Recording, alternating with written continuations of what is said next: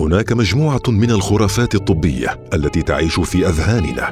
هنا سنتعرف على هذه الخرافات وأهم النصائح المتعلقة بها. يقال أن الكمادة الساخنة أفضل من الكمادة الباردة ولكن ما حقيقة هذه العبارة؟ خلونا نتعرف على التفاصيل. خرافات طبية مع سميره الفطيسيه بداية خلوني أخبركم مستمعينا عن كيف تعمل الكمادتين. الكمادة الحارة تقوم بتوسيع الأوعية الدموية فيزيد ضخ الدم للمنطقة المصابة وهذه العملية قد تغير الإحساس بالألم فهي تقوم بزيادة الدم وبالتالي زيادة الأكسجين والتغذية للمنطقة المصابة مما يؤدي إلى سرعة التئامها. وأيضاً تقوم بإعطاء العضلة والأنسجة المصابة مرونة تساعد في تحريكها وبالتالي تخفيف آلامها.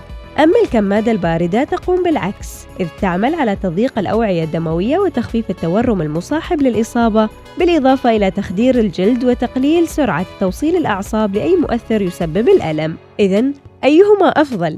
للإصابات الرياضية. استخدم الكمادات الباردة فوراً لمدة 20 دقيقة كل ثلاث ساعات خلال 48 ساعة من الإصابة لأن البرودة تعمل على تخفيض الورم والالتهاب والألم.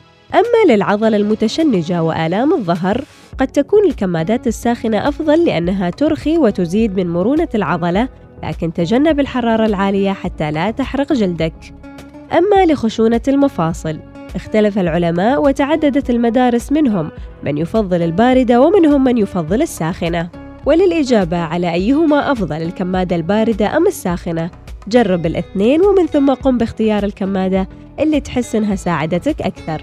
والحقيقة العلمية تقول إن الكمادة الساخنة ليست بالضرورة وفي كل الحالات أفضل من الكمادة الباردة. خرافات طبية مع سميره الفطيسيه يوميا في الأوقات التالية.